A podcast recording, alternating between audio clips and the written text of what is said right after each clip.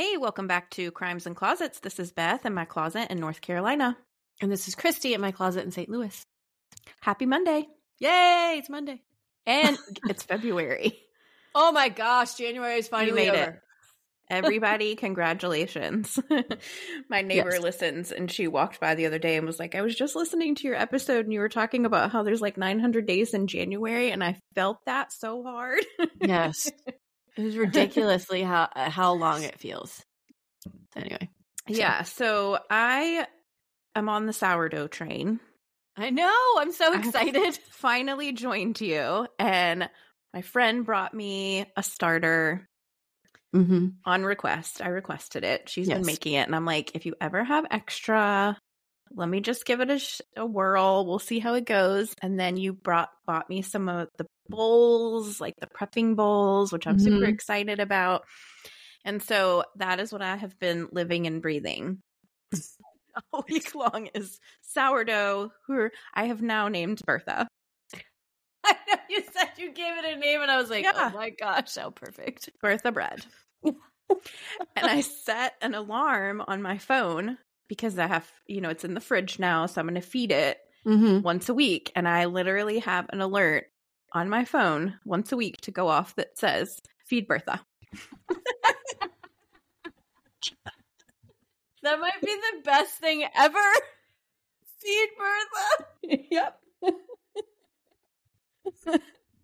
we have a relationship, okay? And I felt as though I wanted to give it a name, and Bertha Bread just rung true for me.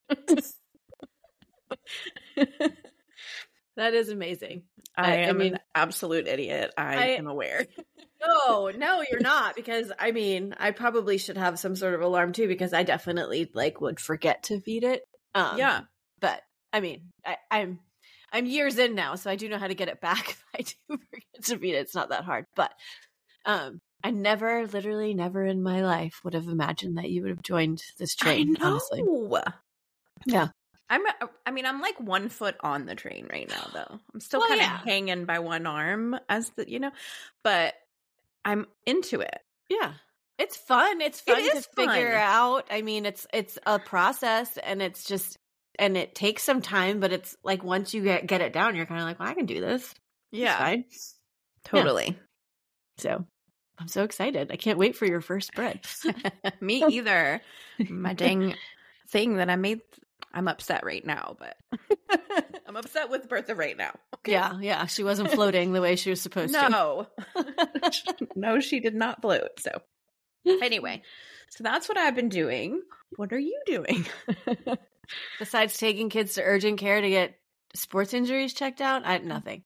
yeah. The full time gig, huh? Yeah. I mean, I feel like it is. It's not really, honestly. It's been a, a little bit, but it's like every time. I don't know. We just had this whole conversation, but I'm like, dude, you play sports, you're gonna hurt. Mm-hmm. It's not broken. Nothing's broken. There's so much like liability and all this kind of stuff now that like it's hard it's hard to be a normal like bump around kid like we were. Yeah. Well, I mean, I just feel like I don't, I never complained about anything unless literally I broke it. And I was Yeah. like, ow, this really, really hurts. right. and it's not something you can fix by yourself. Yeah, exactly. Like, I got to get a splint or whatever. I broke both my middle fingers. I definitely took advantage of that. you broke both your At the time. middle fingers? Yeah, not at the same time, at two different times, but I definitely, like, would, like, definitely, like, put my hand up like I was giving everyone the finger, even though I wasn't. Is that how you broke that? Kidding. Overuse. I broke playing basketball, like going to catch it, and Yeah. it was just so much longer that it hit it the right way. Anyway, Yeah. oh, yeah, I don't know. I'm just so like I- I told you, I'm not a run to the doctor kind of person. I'm like a wait and see and whatever. And even with myself, half the time, I mean, I go for like normal checkups, but like if I'm like, oh, that hurts today, but it probably won't tomorrow. It'll be fine. yeah. We'll see what happens by the end Yeah. of the weekend. Yeah. So anyway, so it's just funny when like again, like you said, it's because of liability. When the coaches are like, "We need to get him checked out before we let him," Mhm. continue. you know, it's like I get that part of it, but I'm like, why did he even complain? right. Shush up. so, anyway, that's it. Okay, well, I think we're all caught up then, and we oh, do we have a new Patreon? Uh, I think we do. do we? I think so. I think Oh. we need to give a big thank you to Dana S. Yes, hello, Oh. welcome in, Dana. Hey, Dana, how's our it going? Patreon over there, which is really fun. Um, but yeah, other than that, there's no orders of business. All right. Well, then I guess we can just get to it if we want to. Okay, I've got something for you, so let's hear it. Okay.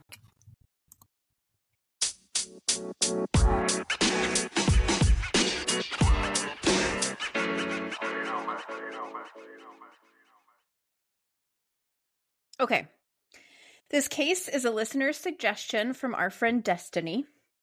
Oh, hey, Destiny.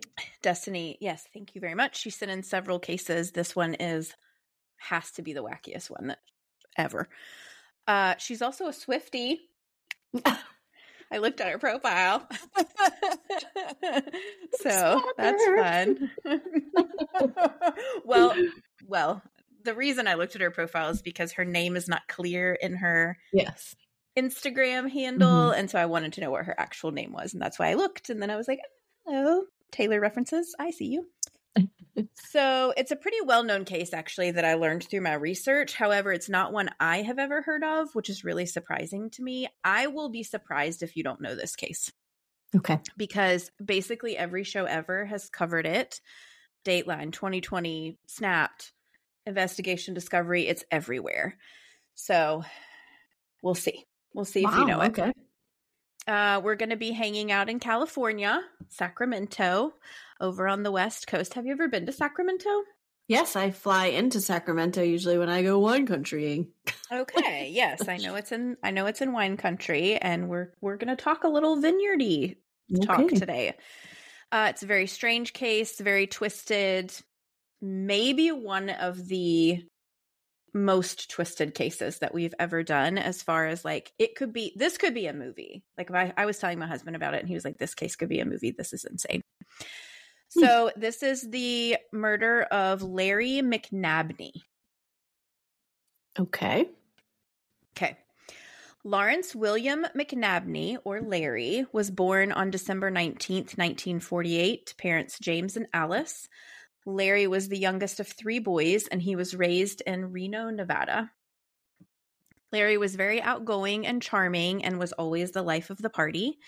He was extremely driven and smart and earned his law degree in 1974 and then moved back to his hometown in Reno.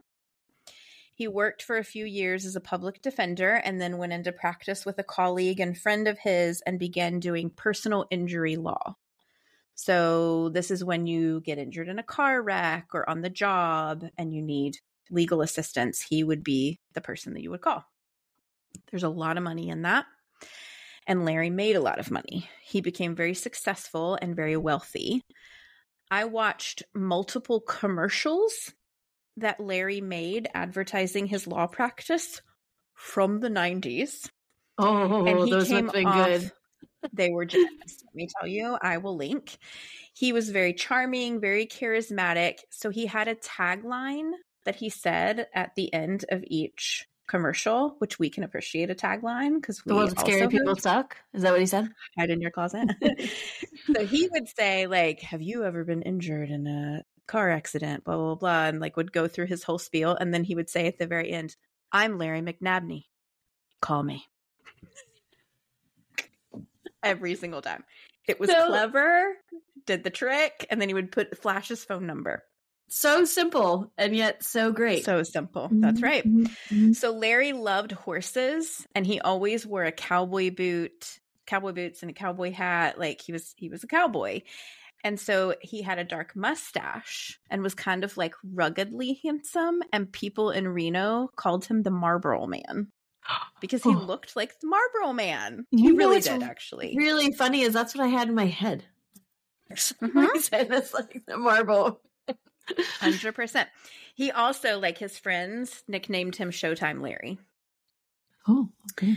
So I feel like this gives you a kind of a picture of like what type of person that he Mhm. was. He liked to party a lot. He was just fun. He was outgoing. He was handsome. He lived life all the Mhm. way. Mm-hmm. So because of these uh, characteristics, he developed a pretty bad addiction to alcohol. He was a bad drinker. Mm-hmm. And I read in some sources that he also would like use drugs, but I don't think that he did like was addicted to any drugs. I think it was just like he would drink addictively and then would also like recreationally use drugs on top of that. Hmm. Uh, he was in and out of rehab quite a few times and was never really able to like maintain a sober lifestyle. So he was known to go on benders every now and then and he would just disappear for weeks at a time and then would come back like nothing had happened. Yikes. Um his friends would even say that yeah, his friends would even say that sometimes when he came back he would seem better than ever. So like he literally would come back and be like I have all these goals and plans and ideas that happened and sorry that you haven't heard from me in 2 weeks. Mhm. One friend said that Larry lived full throttle all the time and that he would say, You can't put a price on a good time. So he did have periods of time where he would remain sober, but he always fell back into his old habits. At one point in the late 80s, he actually left his practice in Reno and moved to Washington state and lived totally off the grid for a couple of years. So, like, he didn't work, he didn't like go places. He just lived like in the woods in Washington state, completely simple lifestyle. But eventually he was like, I have to go back and make money. So he returned to Reno and opened a new practice and ended up drinking heavily again. Oh. I also read that Larry's father and one of his brothers completed suicide as a result of substance abuse. So deep rooted alcoholism. Oh, no. Okay. Yeah.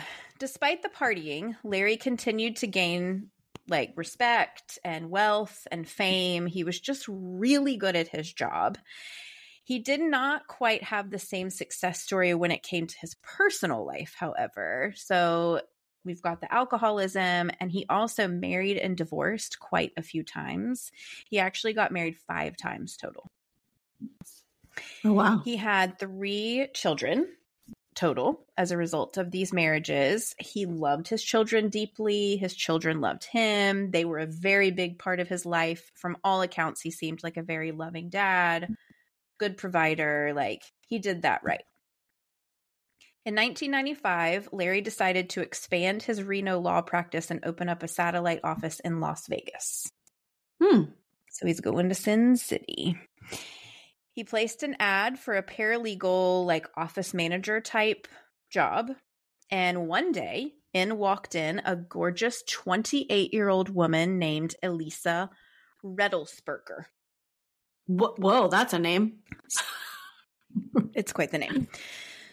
So Elisa wowed Larry immediately and he hired her on the spot. He was very impressed by her. She was very smart, very organized.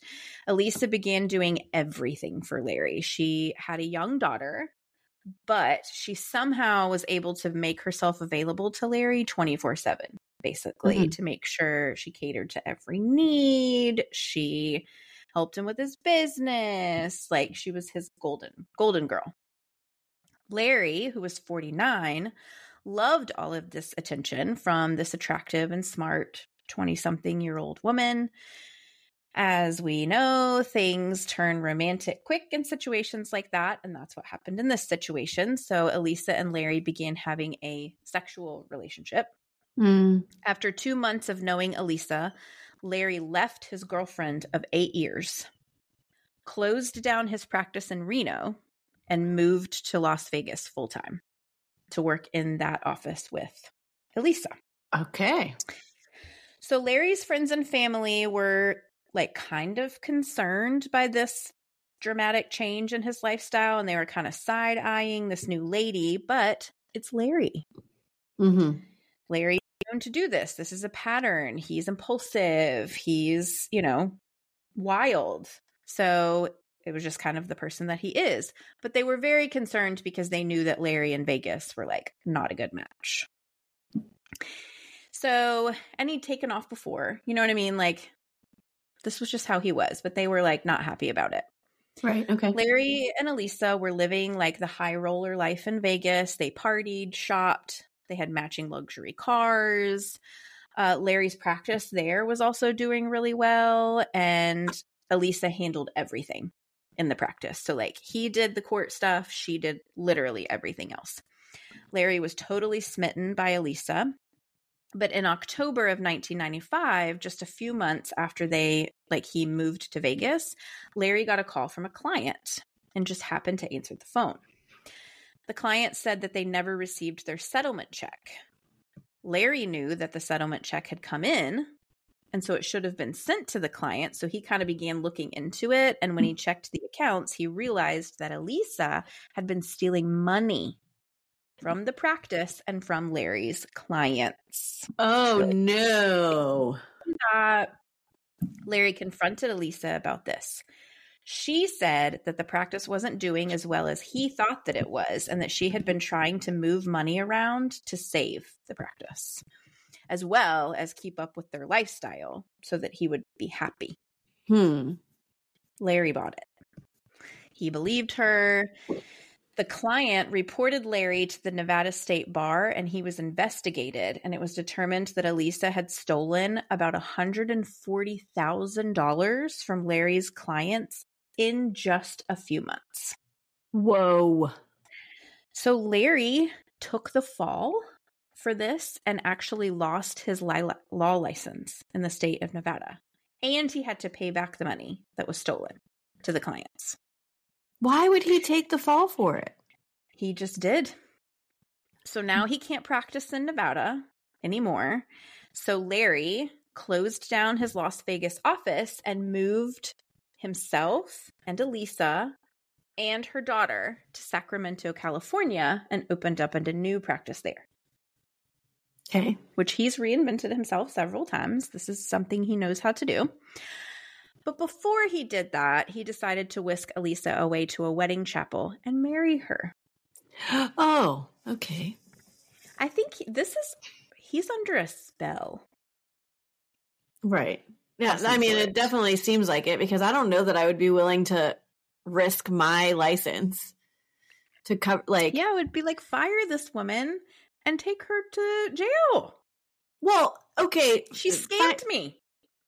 Yes, okay. I understand that part. But if you're like so smitten with her that you don't want her to like you know, suffer or whatever, that's fine, but you can still provide for her, like fire her so she's not in your practice anymore doing this stuff and not take the fall for her hmm and provide for her, like marry her and then, you know, but you have to be able to work to provide. So anyway, Well, I think him taking the fall and leaving Nevada avoided her being prosecuted. right. Yeah. It's kind of the way I understood it. So, Mhm. yeah.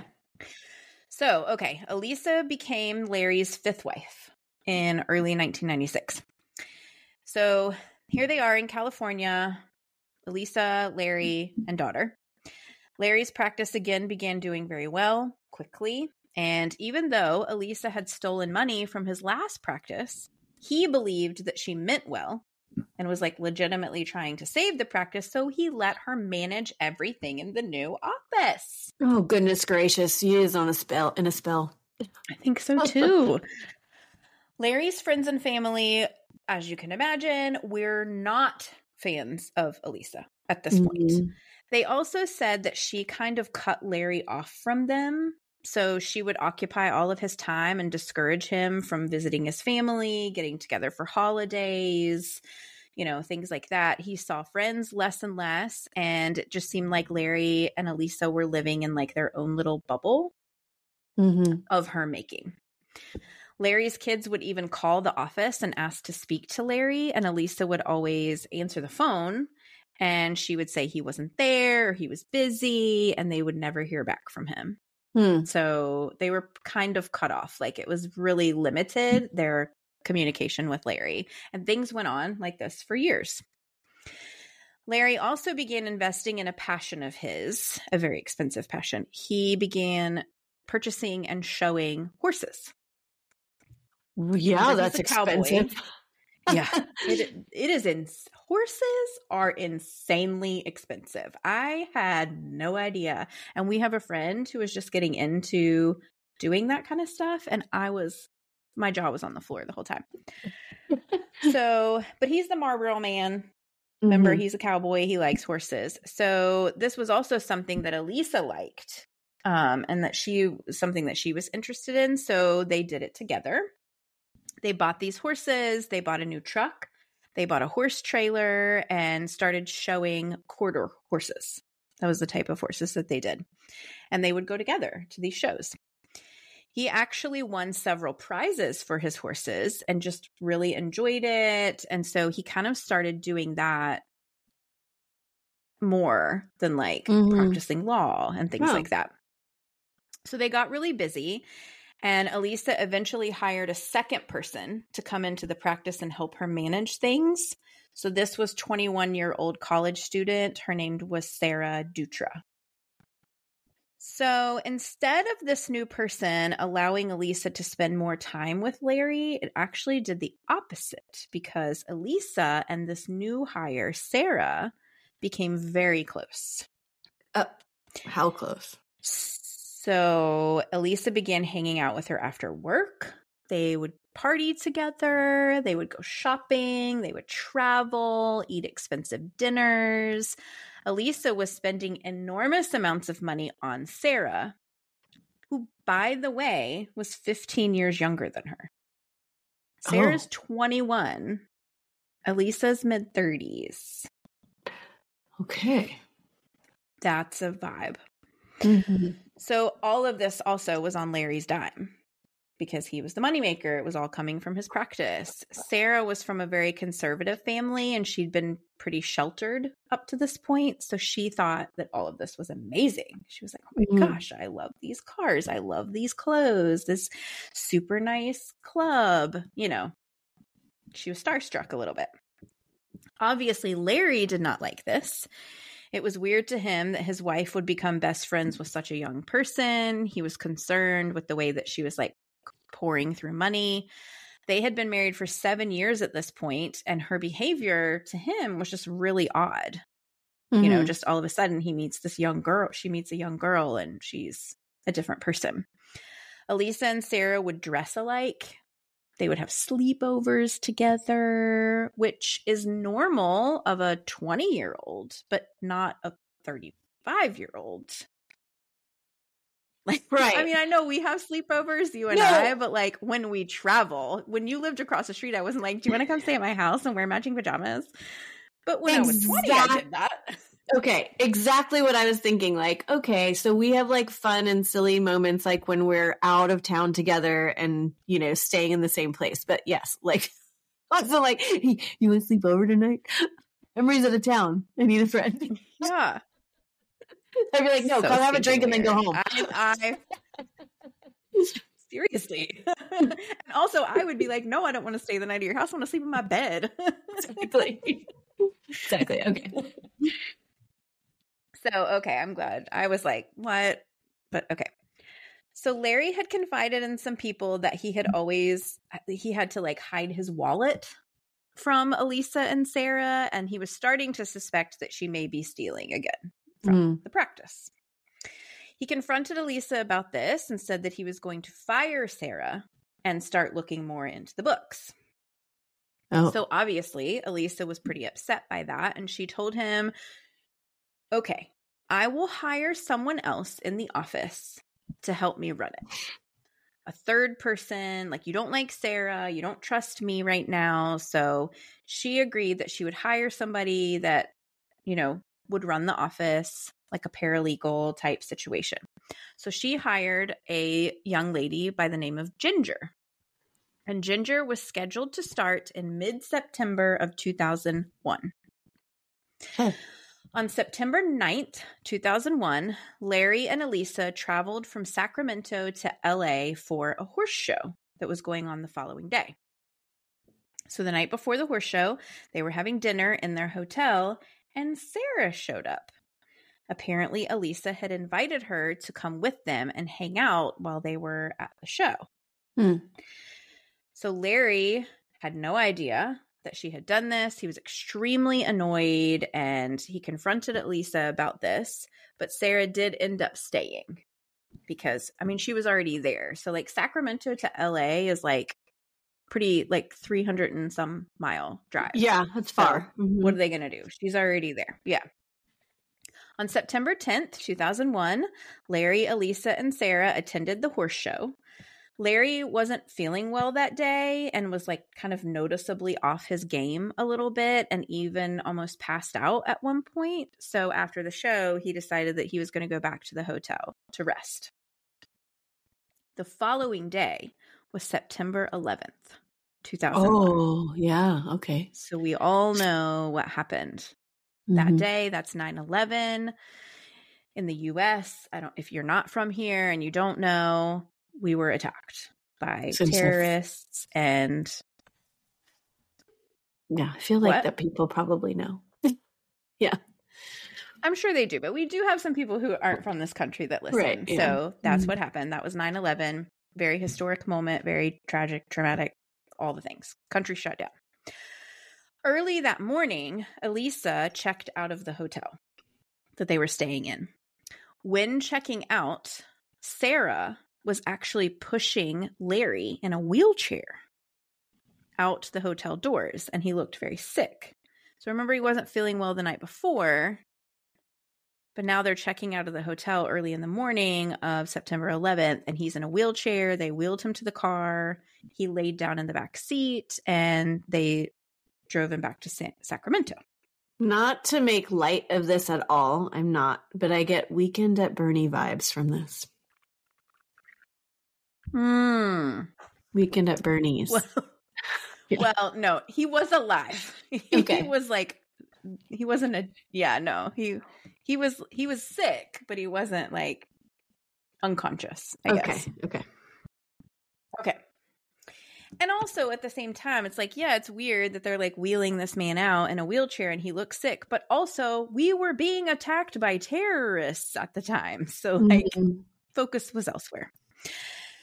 A few days later, the new girl, Ginger, started her job in the practice. Elisa and Sarah trained her to answer the phones and like receive and write checks. They were doing all the things to try to get like the practice back to normal after this huge tragedy that our country was going through. So the boss, Larry, never showed up to meet her. Hmm. Ginger would be told things like, oh, you just missed him, or he's in court all day, so he's not coming to the office, or he's working from home, which in 2001 was not a normal thing, by the way. Mm-mm. Or like he's golfing, or he's on a trip. So that was strange. And what was even more strange is that Elisa told Ginger to tell anyone who called for Larry, like all these different stories about where he was. So if his kids called, if a client called, if a judge called, they would say, oh, he's out of the office, he's skiing, he's at a retreat in Washington, he's at a law conference, you know. And so Ginger started getting really suspicious. And then she started noticing that Elisa would sign Larry's names to documents and checks and ask her to cash them. And Elisa would just say, Oh, I have, you know, I'm his office manager. I'm allowed. Ginger started asking questions, and finally, Elisa told her a story about where Larry really was. So she said that Larry was a terribly abusive alcoholic and that he was actually in rehab for who knows how long, and that they were all trying to keep it quiet and like cover for him so that like his reputation wouldn't be damaged and they could keep the business afloat. Interesting. Mm-hmm. So Elisa asked Ginger, asked for Ginger's help. Like, this is a very difficult time. We don't want to be out of a job. Can you help us mm-hmm. cover for Larry? So Ginger was very skeptical, but she did what she was told, thinking initially that this sounded like personal problems, none of her business. I'm just here to do my job. Weeks went by with no word from Larry. No one had officially seen Larry since that horse show in LA on September 10th. Friends and family, especially Larry's kids, were trying to contact him but could never reach him. Elisa told them that he was in rehab or that he had left her and run off and she didn't know where he was. So that is questionable. But remember, Larry was known to do this every now and then. He would go on a bender and would disappear for weeks and show up like nothing had happened. Okay, I agree with you, but he she's telling multiple different stories. Mm-hmm. I mean, But to different people. So, like, she's Well, telling a judge one thing, she's telling his kids one thing. I understand However, that, but like Ginger in the office is hearing all the different stories. Right. And so it just doesn't make any sense. Like you get caught when you do that and you don't just stick to one story. That's when you get caught. You've told so many different things. Okay, maybe we get caught. We'll have to see. So people are concerned, but they kind of all agreed that they would wait and see if Larry showed back up because this is a pattern. This is something he does.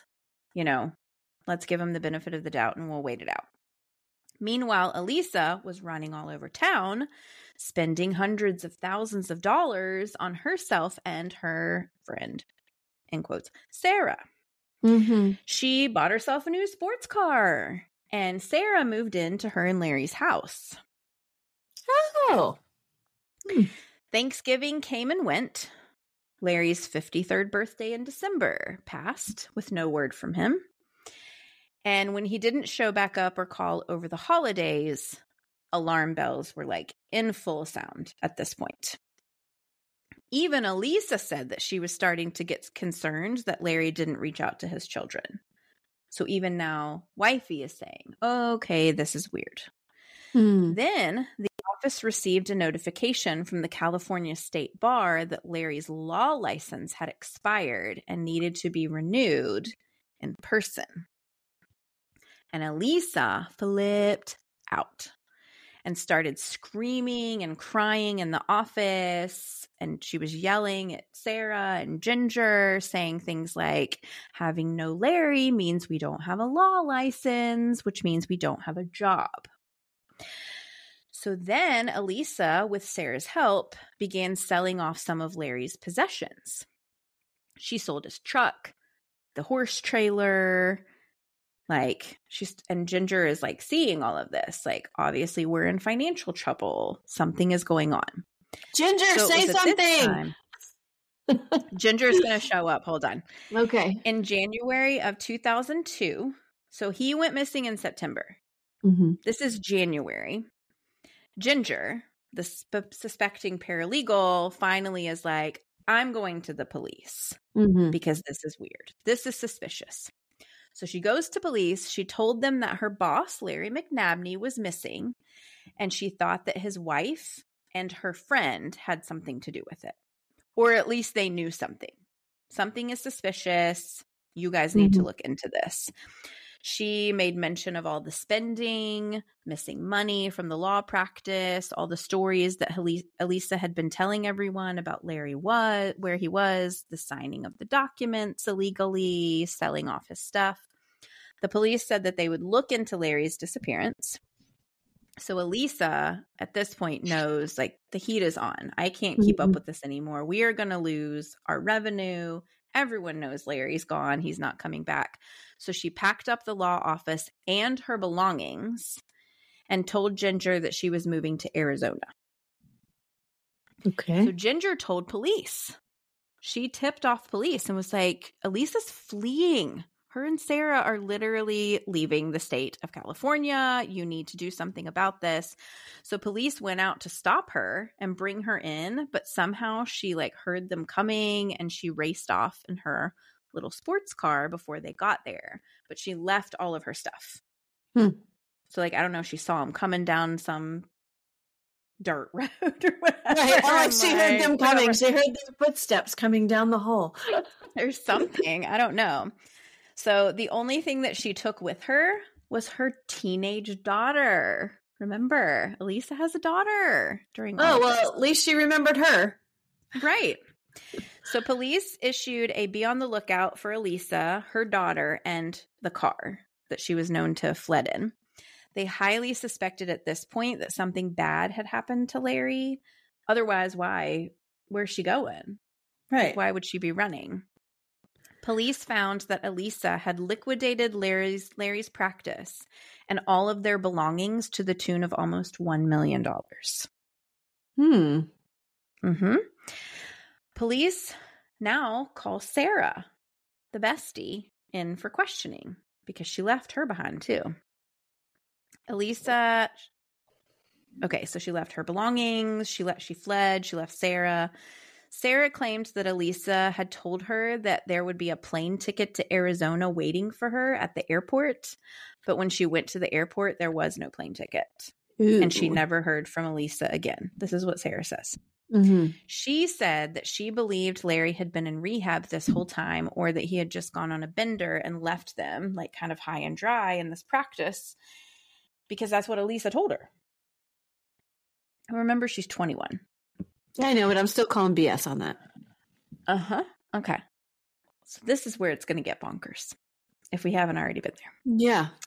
Police start to dig into who Elisa was. They could find absolutely nothing.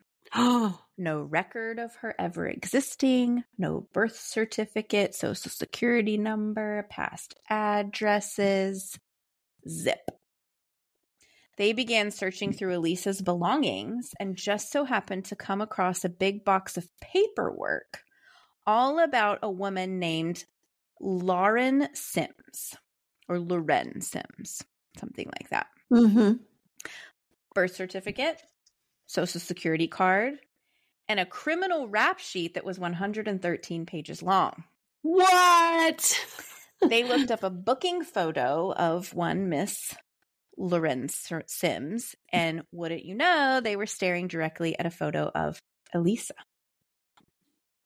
So police learned that that was her real name, Loren Sims. She had grown up in Brooksville, Florida. She had an IQ of 140, but had dropped out of high school. She got married at 18, had a daughter, got divorced, got married again, had a son, all very quickly. Loren also liked to steal. She was a thief. Mm-hmm. She would steal credit cards, money, belongings, people's identities. She did a stint in prison for theft. And after she was released, she stole her cellmate's identity. she cut off her ankle monitor and fled with her daughter, who was eight at the time, to Las Vegas, where she ended up in Larry McNabney's law office. Where's her son? She left him. she left him in Florida. Hmm. So this Lauren, Lauren, had been on the run for over nine years. Jeez. Nine years.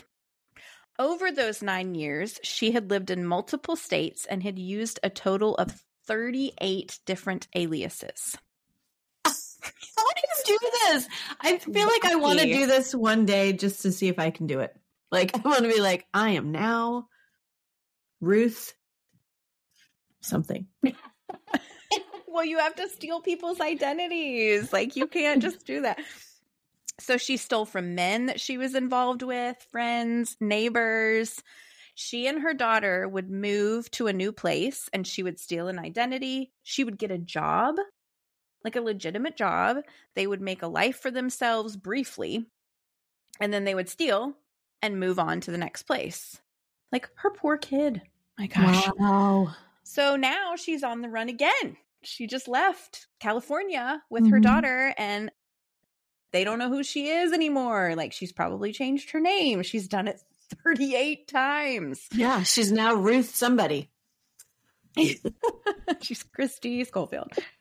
So, police issued a nationwide manhunt for this Loren Sims.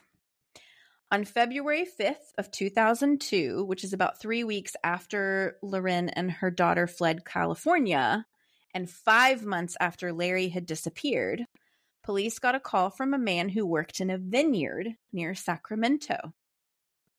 The man had seen buzzard activity in a certain area of the vineyard, and when he went to go check it out, he saw a leg sticking out of the ground. Larry! Police were able to identify this body as belonging to 54 year old Larry McNabney. Oh, man. So now they knew that Larry was not missing. He had been murdered, but he had a missing wife. Larry had no visible injuries on his body. After a battery of testing, the medical examiner was able to determine that Larry's cause of death was poisoning by horse tranquilizer. Stop it. I'm not making this up. This happened in real life. Also, All of this. well, I guess now it's nothing to be worried about, but I was wondering where what vineyard because I don't want to buy w- wine from them. Oh my gosh, I actually kept thinking 2002 is not a good year to buy Mm-mm. Sacramento wine. Mm-mm. Mm. I do have the name of the vineyard, I think, mm. somewhere. I'll mm. find it. So, oddly, Larry, so they were able to determine that he had been dead for several months. So, likely around the time that he had gone missing. However, his body was very well preserved. So, they were able to determine that he had been kept cold Oh, and had only been buried in the vineyard for a few weeks at most. Hmm. So, police issued an arrest warrant for Loren Sims and a $10,000 reward for any information on where she was. So, they believe that she was involved in Larry's Mhm. death. And they also began this very hefty task of trying to track down all the places that she had lived and all the aliases that she had used it used to like see if maybe she was going back using the same name or going back to a place that she had lived before, all that stuff. Big task. 38. has she ever used a name twice though? No, I don't Okay. think so. Hmm. I don't have all 38, but I have quite a few and I don't think so. Mhm. Similar like okay, so like when she right before she was Elisa, she was Mhm. like Elizabeth. Okay. So similar names. In March of 2002, police got a break. So she's been on the run for two months now. They got a call from Loren's daughter. She was staying with a friend in Destin, Florida. Hmm. She told police that she had left California with her mom and that over the past two months they had stayed for like a week or two in multiple like touristy cities, paying cash for everything, big in- influx of people who only come, stay for a short period of time, and then leave, raising no red flags. She said that she had no idea what her mom was running from, but she knew it had to be pretty bad. Like oh wow. She told police that she and her mom had been staying in a condo in Destin for like a couple weeks at that point, and that when her mom found out that Larry's body had been found, an arrest warrant and an arrest warrant had been issued, her mom then stole a truck from a guy she was seeing and fled with her daughter. Like, get in the car, we're leaving now. They've done it multiple times, but this time her daughter begged her mom to stop. She was like, I can't do this anymore. I don't want to run with you. I want a life. Like, you have to stop doing this to me. Oh, so wow. they made it as far as Charleston, South Carolina, and her mom finally agreed to stop. Lauren told her mom or told her daughter that she and Sarah had killed Larry. She was like, I got to tell you the truth. We killed Larry. Wow. This is what I've been running from. If you want me to take you back, I need to tell you the whole truth. I'm going to be arrested anyway. If I stop running, I'm going to be arrested. So she took her daughter back to Destin, dropped her off at her friend's home, and then left. oh, so, so she doesn't know where her mom is. Well, she didn't at that point. Okay. She got dropped off at the friends and she was worried about her and also was like, Holy crap, my mom's a murderer. She wanted to do the right thing. So she called the police. She was like 16 or 17. yeah. like very, very young. So the police had the description and the information of the truck that her mom had stolen because her daughter had given them that. And so they put out a be on the lookout for that. And pretty shortly after that, they located the truck parked in a parking lot that was like a public beach Mm, access mhm. parking lot. So they go out to search the beach, and as they're searching the beach, up walks Lauren Sims with her hands up and she's like, It's me. Hi. I'm the problem. It's me. It's me. Okay. Actually, what she said was, I'm the one you're looking for. Hmm. Like she Mhm. essentially turned herself in. I mean, they were going to find her, but. So at the time of her arrest, she was going by the alias Shane Ivoroni and was working as a paralegal at a law office. Oh, shocking. So she had done it again. Like it's phenomenal to me how sh- how this woman managed uh-huh. Yeah, to no do kidding. all of this. Police immediately arrested her and charged her with the first degree murder of Larry McNabney. And Laura Loren just sang like a canary. She confessed everything. Oh, she wow. told him everything. Well, I don't totally totally believe everything that she said, but here's her version of the events. She told police that Larry was an abusive alcoholic. She Mm. said that he she had confided in Sarah about all of the abuse that she had been forced to endure. Sarah, her best friend from the law office. Sarah and her had always like kind of talked about theoretical plans to Mhm. kill Larry because he was just so abusive and blah blah blah. She claimed that the evening before the horse show, Larry had taken horse tranquilizer for fun. To like tranquilize yourself for fun. What is that fun? I don't understand what's fun fun. about that. Like, I mean, I like to sleep, but no, that's that's not a party drug. Mm-mm, no. But when he did that, this gave them the idea to just drug him with it. So they attended the horse show the next day, and after the show, they put tranquilizer drops in Larry's drinks. They then dropped, like after he was kind of out of it, they put drops in his mouth and then injected him with it. But Larry did not die. He was like super sick, super out of it, still alive. So they rented a wheelchair and left the hotel, but continued to give him tranquilizer. Hmm. On their way back to Sacramento, they actually detoured and drove through Yosemite National Park, planning to leave Larry's body there. However, when they got there, Larry was still alive. And so Lauren was like, I couldn't bring myself to bury him alive. Oh, you can't do that. You can't do that. That's drawing the line. Right. So she and Sarah drove Larry back home to Sacramento. And then she said they went to bed. And when they woke up the following morning, which was September 12th, Larry was dead. Mm, So, like, it had taken full effect. This is her story. okay. Loren said that she and Sarah then wrapped Larry's body in a sheet and duct taped it. They went outside into the garage and emptied out the wine fridge and put Larry inside. No, no, no, no, no, no, no. They put him in the wine fridge, is what Okay. that's what they did. They then went about trying to keep up the front that Larry had just left and disappeared. Again, all of this is happening during 9 11. Like, I just don't want mm-hmm. us to lose sight of the amount of drama that was happening at this exact time. It's just well, yeah, it's like they couldn't. They they weren't even paying attention to that. They had their own things that they had to handle, so they don't even know what was going on. Probably. Right. So for about three months, Loren, or Elisa, as she was going by, and Sarah lived their lives with Larry just in the wine fridge. Oh my gosh! By Uh-oh. January 2002, Loren said she couldn't keep things afloat anymore. She knew she was going to start getting heat. So she took Larry's body out to the vineyard and buried him, saying that this was her way of honoring him because he loved wine. And then she skipped town with her daughter. Uh, no, nope, nope. Mm-mm.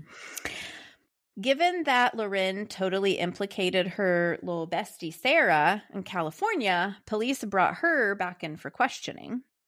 At first, Sarah denied everything, but after hours of interrogation, she finally broke down crying and admitted to helping Loren, who she knew as Elisa, put Larry's body in the wine fridge and covering up his murder and Oh. spending his money. So Sarah claimed that she did not help murder Larry and that the only reason that she went along with helping to hide the body was because she was afraid of Loren and was being coerced and manipulated by her. So she basically claimed she was young, and an like unwilling participant who was being threatened. Well, kind of plausible considering how long Loren had been doing this. She's a professional scam artist. Absolutely. I mean, we Yeah. 100% know she's manipulative, but Yeah. police did not buy this. They did Mhm. not buy Sarah's like victimization. So they also arrested her for first degree murder. Oh, okay. Meanwhile, Loren was in a Florida jail waiting extradition to California to stand trial.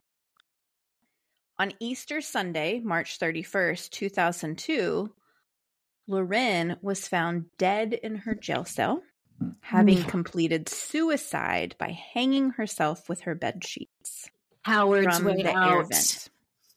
Yeah, she was 36 years old. You. All this in 36 years. Jeez.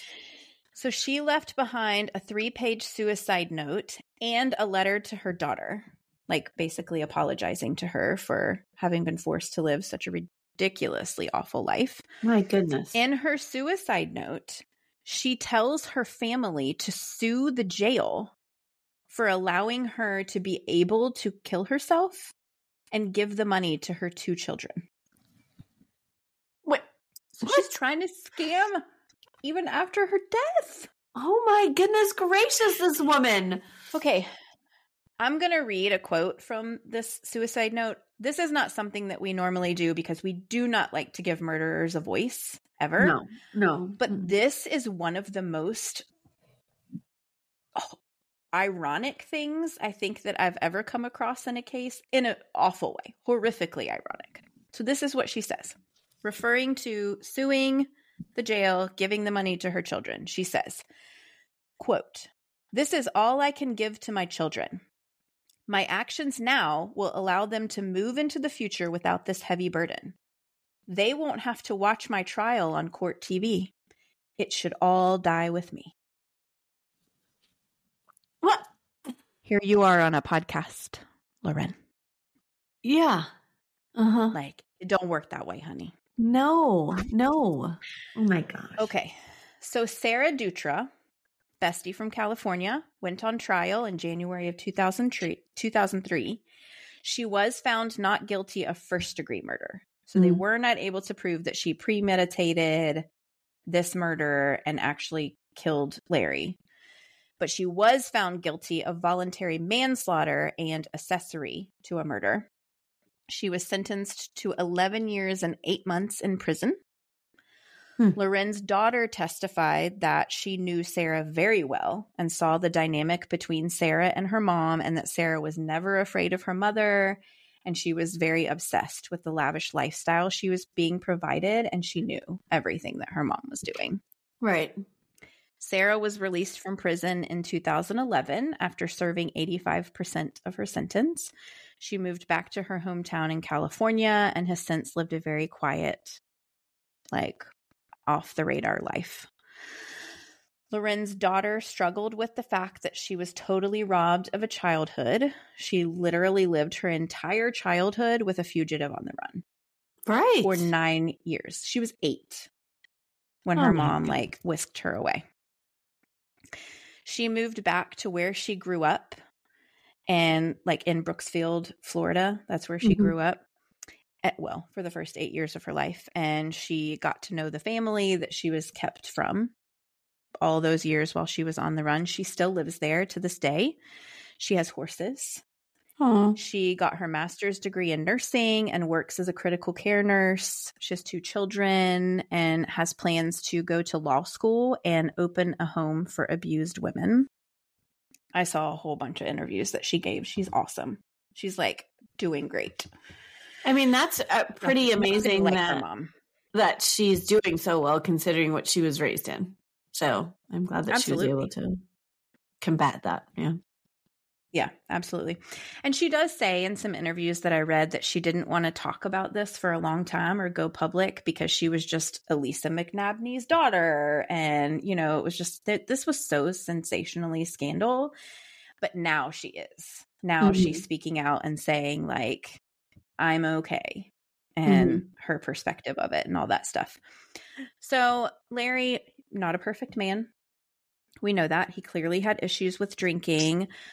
So, Loren and her daughter both do say that he could be abusive when he was drinking, but Larry's family said that they don't think that that's true. I, I don't know why the daughter would lie about that, Well, in my yeah. opinion. Right. Yeah. I mean, clearly she knows that her mom did wrong and wouldn't want to slander someone's name. excuse her mom's behavior a hundred percent ever ever. She's never like he had to come in or any nothing like that. Like she's very like she says even like my mom could not think past herself. Like Mm, she was a selfish. mhm. She says that. Either way, she's awful. She's a liar. She's manipulative. She's a con artist. She Mhm. was had been a con artist her entire life. She victimized a lot of people Mhm. during her life. Larry was like her ultimate victim. I think she murdered him in cold blood because she wanted everything her way. And he and he got sick of it. Mhm. And so she took him out. I think that's what happened. And that is the case of Larry McNabney. I cannot. That. Do you realize what we had a woman who was a con artist, went on the run for 9 years with her daughter Mhm. got a job, met a man, continued to be a con artist, killed him, buried him in a vineyard, went on the run again to con more people, then completed suicide in prison. like all during 9 11. Yes. Do you think that There's she? your synopsis. Oh, yeah, that is a quite the synopsis. Like, go back and listen to the whole thing because it is definitely fascinating. Um, do you think she ever killed anybody else? Well, I would imagine that after sh- I don't know the answer to that, but I would imagine that after police caught her, because they did go back even after she had passed and tried to find all of these aliases and where she had lived and like look Mm. into other crimes that she had committed. And I would imagine if somebody had ended up gone going missing or found dead, they would have been able to connect it to her. Hmm. Of course, I think it's possible. Of course. Right. And I mean, or or maybe she had just done all these like, I mean, I want to say like minimal crimes of just stealing people's identities, which is not minimal, but and then no, but it's like a professional. What do they call them? Blue collar, cri- white collar crimes. Yeah, white collar um, crimes. That's yeah. what they call. Yeah. um and that maybe she just got i don't know tired of switching identities and was like you know what? Let me ride this out. I'll kill him. So she like escalated. I'll kill him so that i Mhm. can ride this this one scam out as long as i can. Mhm. i don't know. Gosh. Yeah, I think that his her lifestyle with him and like the horses and the girlfriend, I I don't I mean, whatever, Sarah or whatever, I think that that was the most attractive one to her and she didn't Mhm. want to let it go.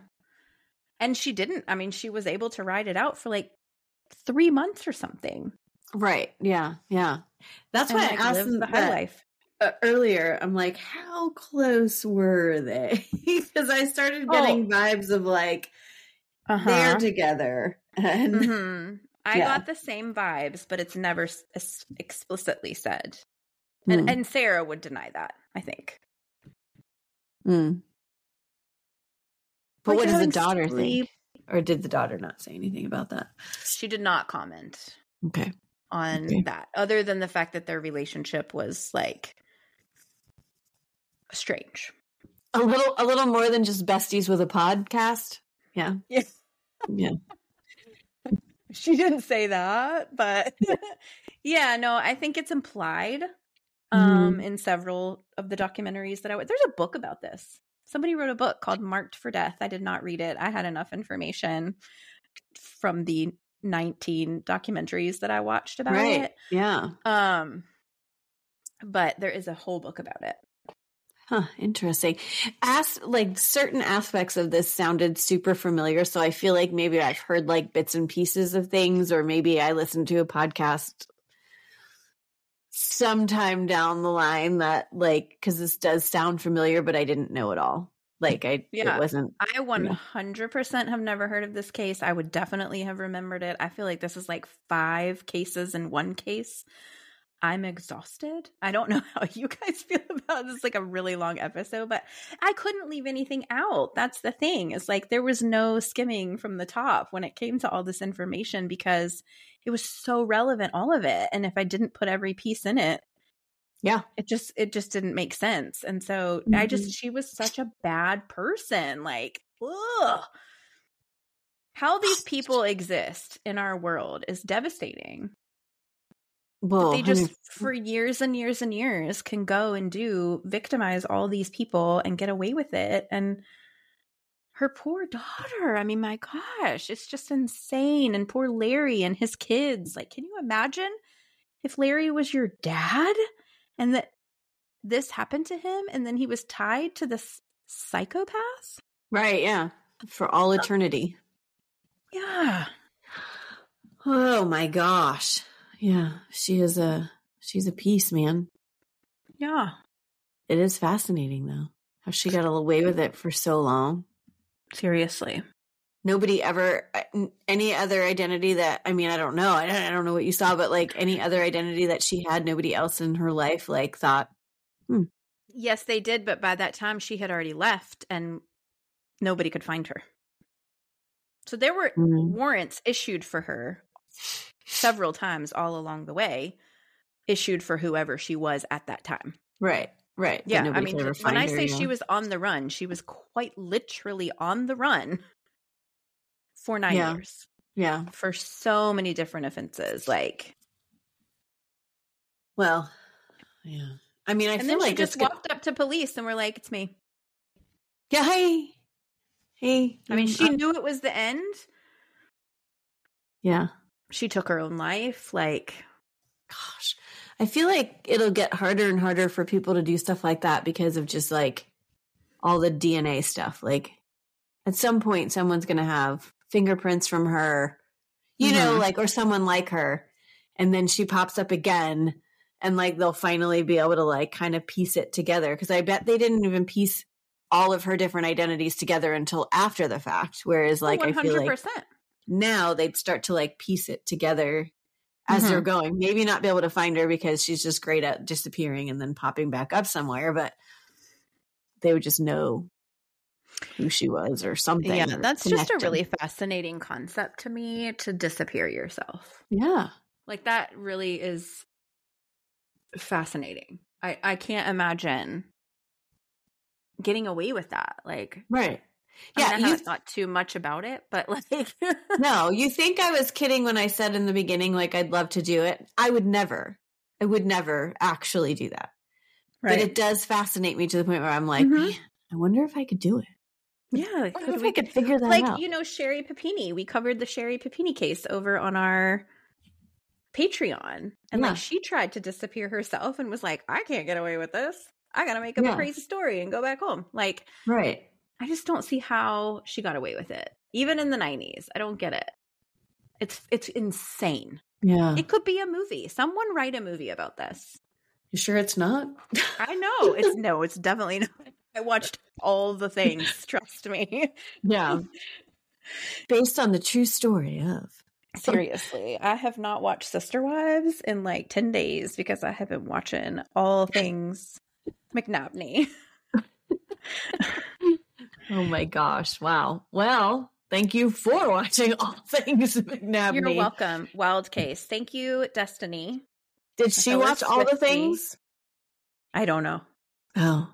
I don't know. Also, I think it's really funny that we totally sang a Taylor Swift song and she's Swifty. Shut up. wasn't even planned. no, it wasn't. Nothing is ever planned with us except know, for the right? case. The actual case is planned with everything that comes out of our mouths. You never know. Yeah. I mean, I hate this case. I think it's so unfortunate that no one did catch her and he ended up dying at her hands. It's just like such a tragedy. But like, wow, what a what a ride. Yeah. What a no doozy. kidding. Gosh, how did you even get this in? Like, how did you even find the time to? Well, it took me one hour to tell you about this. So like Right. No, lot. that's what I'm thinking. Like, this would have been the one that I'd have been like, well, we need to postpone because I need to finish this and I don't have enough time in one week. I did it. I, Wow. well, because you know, once I started in on the, all these things, I was like, "Holy smokes! Yeah. What else? Like, give me more." Yeah. yeah i um i did enjoy researching this case just because it was it's just so fascinating Yeah. everything about it is fascinating and when you think that there's nothing else spectacular that's going to happen you're wrong Right. Right. Exactly. Gosh. Well, gosh. Well, thank you. Thank you for taking the time and diving in and bringing this to us. Yes, man. I, you know, I, like I said, it, certain parts of it sounded familiar, but it wasn't something that I was like, oh yeah, I totally listened to like this podcast on it and blah blah. blah. I knew there are all quite of a it. few Yeah. Did you listen to any of those or no? no not yet but i kind of want to Yeah, we tend to like not listen to podcasts that do it because it's like we don't want to steal stuff from them or like the way they said something or where they threw it in the story or whatever. right But um gosh, man, any big ones that we know that we um Generation Why Oh yeah. yeah that's a pretty big one moms and murder did it listen to them. Okay. yeah Well, cool. All right, I might have to I might have to throw a pod in my ear and hear someone else's I don't, version. I don't think they're going to tell you anything I didn't because I told Right. you all the things. yeah. Gosh, that's interesting. Wow. Well, thanks for doing it. Thanks, Destiny, for bringing it to our attention. Yep. You guys, Much. man, you find some that I don't know. I mean, man, how do you, how do you guys do it? You guys Yeah. must listen to all the podcasts, I know. every single one of them. You watch all of the Datelines, and so this I was a. Dateline. Yeah, I linked the Dateline if you want to watch that. That might be a good idea for you to watch. Oh, the maybe this is where I've heard of it or something. Because when I tell you, I- we're almost through all the Datelines. Listen, So if you long. want to watch a documentary on it, there's a Snapped, there's all that stuff. My favorite one was the 2020. I liked Oh. the 2020 the one the best. It was the one from the daughter's perspective, and I just really enjoyed her and um the way that they did it. It was very good. 2020 is the one I recommend of all of the ones that I have linked. okay, well, They're all great, and they Yeah. all give you different sides and versions of the story. But I enjoyed the 2021 the most. Good. All right. Cool. Good to know. I will check that out. I I I do enjoy a good 2020 episode every now and then. I like to change it up. Mhm. sometimes they're, I don't know, a little bit more dramatic. love we love our Keith. yeah, Keith is the best. Keith is Yeah. the best. Sorry. Side note on this um, Dateline thing, we literally joked about how far back because now because we'll watch the new things that come out, but like we we're going back into the archives now just to like because this is what we do at night. We joked about how we're so far back now that it's not HD video. Oh yeah. And some random lady was the host or what, host, interviewer. What are they? The uh, investigative journalist, I guess. I don't know. Yeah, I I'm think like, the, the whole show, I was like, who is that lady? Who is she? I've literally never seen her before. literally. No, I know there's a lady that's on it now, but I don't remember a lady before. You're talking about the blonde lady that's on it now, but no, this was like some lady with shorter hair, and I've never seen her before. Have not seen her again in any. Of the Oh, other I know who you're talking about. I know exactly who you're talking about. I can see her face. Huh. Yeah, she's from a long time ago. yeah. Well, we're that's where we're at. We're Okay. in the archives. So anyway, that's besides the point. So, oh gosh, McNabney. I'm sorry, Larry. Rest in peace. I'm sorry you had to the get caught up with man. With this POS because Mhm. man, she's career criminal. Literally. Yeah. anyway, and thank you, Destiny, for bringing it to our attention. So appreciate it. Okay. Let us know what you think about this. I know we say that every time, but seriously, like, what are your thoughts? Have you Mhm. ever tried to disappear yourself? Let Oh gosh. They can't tell you that. Maybe they can. Maybe they're like, one day I walked to the Walmart and was like, I'm not coming home. But then I did. oh, okay, gotcha. Failed attempts, yes. And I was like, no, I can't do that to my family, which is what I think every single day. Couldn't do that to my family. They need me. And I need them. I need you. I know. I'm just, I'm totally, totally being a, just a jerk. But, anyways, um, so let us know what you think. Come find us over on the Patreon. We've got plenty for you over there. You can join for a month and binge it all and then come join a couple months later, like some friends do. We take it all. We love you all. We appreciate you continuing to listen to us. And man, we're well into our, or almost hitting our fourth year. Like we're gonna have Oh our gosh, four year like anniversary. Yeah, very Yeah, soon. next month. So, That's so Yeah. exciting. That's wild. hmm Yep. Yep. Yep. Here we go. Mm. Going strong. Still going strong. Four years, and I never heard of Larry. Uh, right? Th- And that's what's amazing to me with the the the stuff that people send us. I'm like, man, they just they don't stop. They don't stop. Yeah. We've we've got Wild. lists like longer than we can keep up with. Yep. So, anyways, all right. Well, come check us out on all the other stuff, um, all the socials. Find us, all the stuff that Beth's going to post about this. I can't wait to see what this lady looks like. Lauren. That's how you say mm-hmm. it. It's not Lauren. Well, that's how they said it on the 2020, Okay. and all the other episodes refer to her as Elisa. And I just Oh, didn't okay. want to because it's fake name. Okay. All right. Well, let us know what you think about all of this on our socials. Come come find us. And just always remember, the world is scary. People suck. Hide in your closets.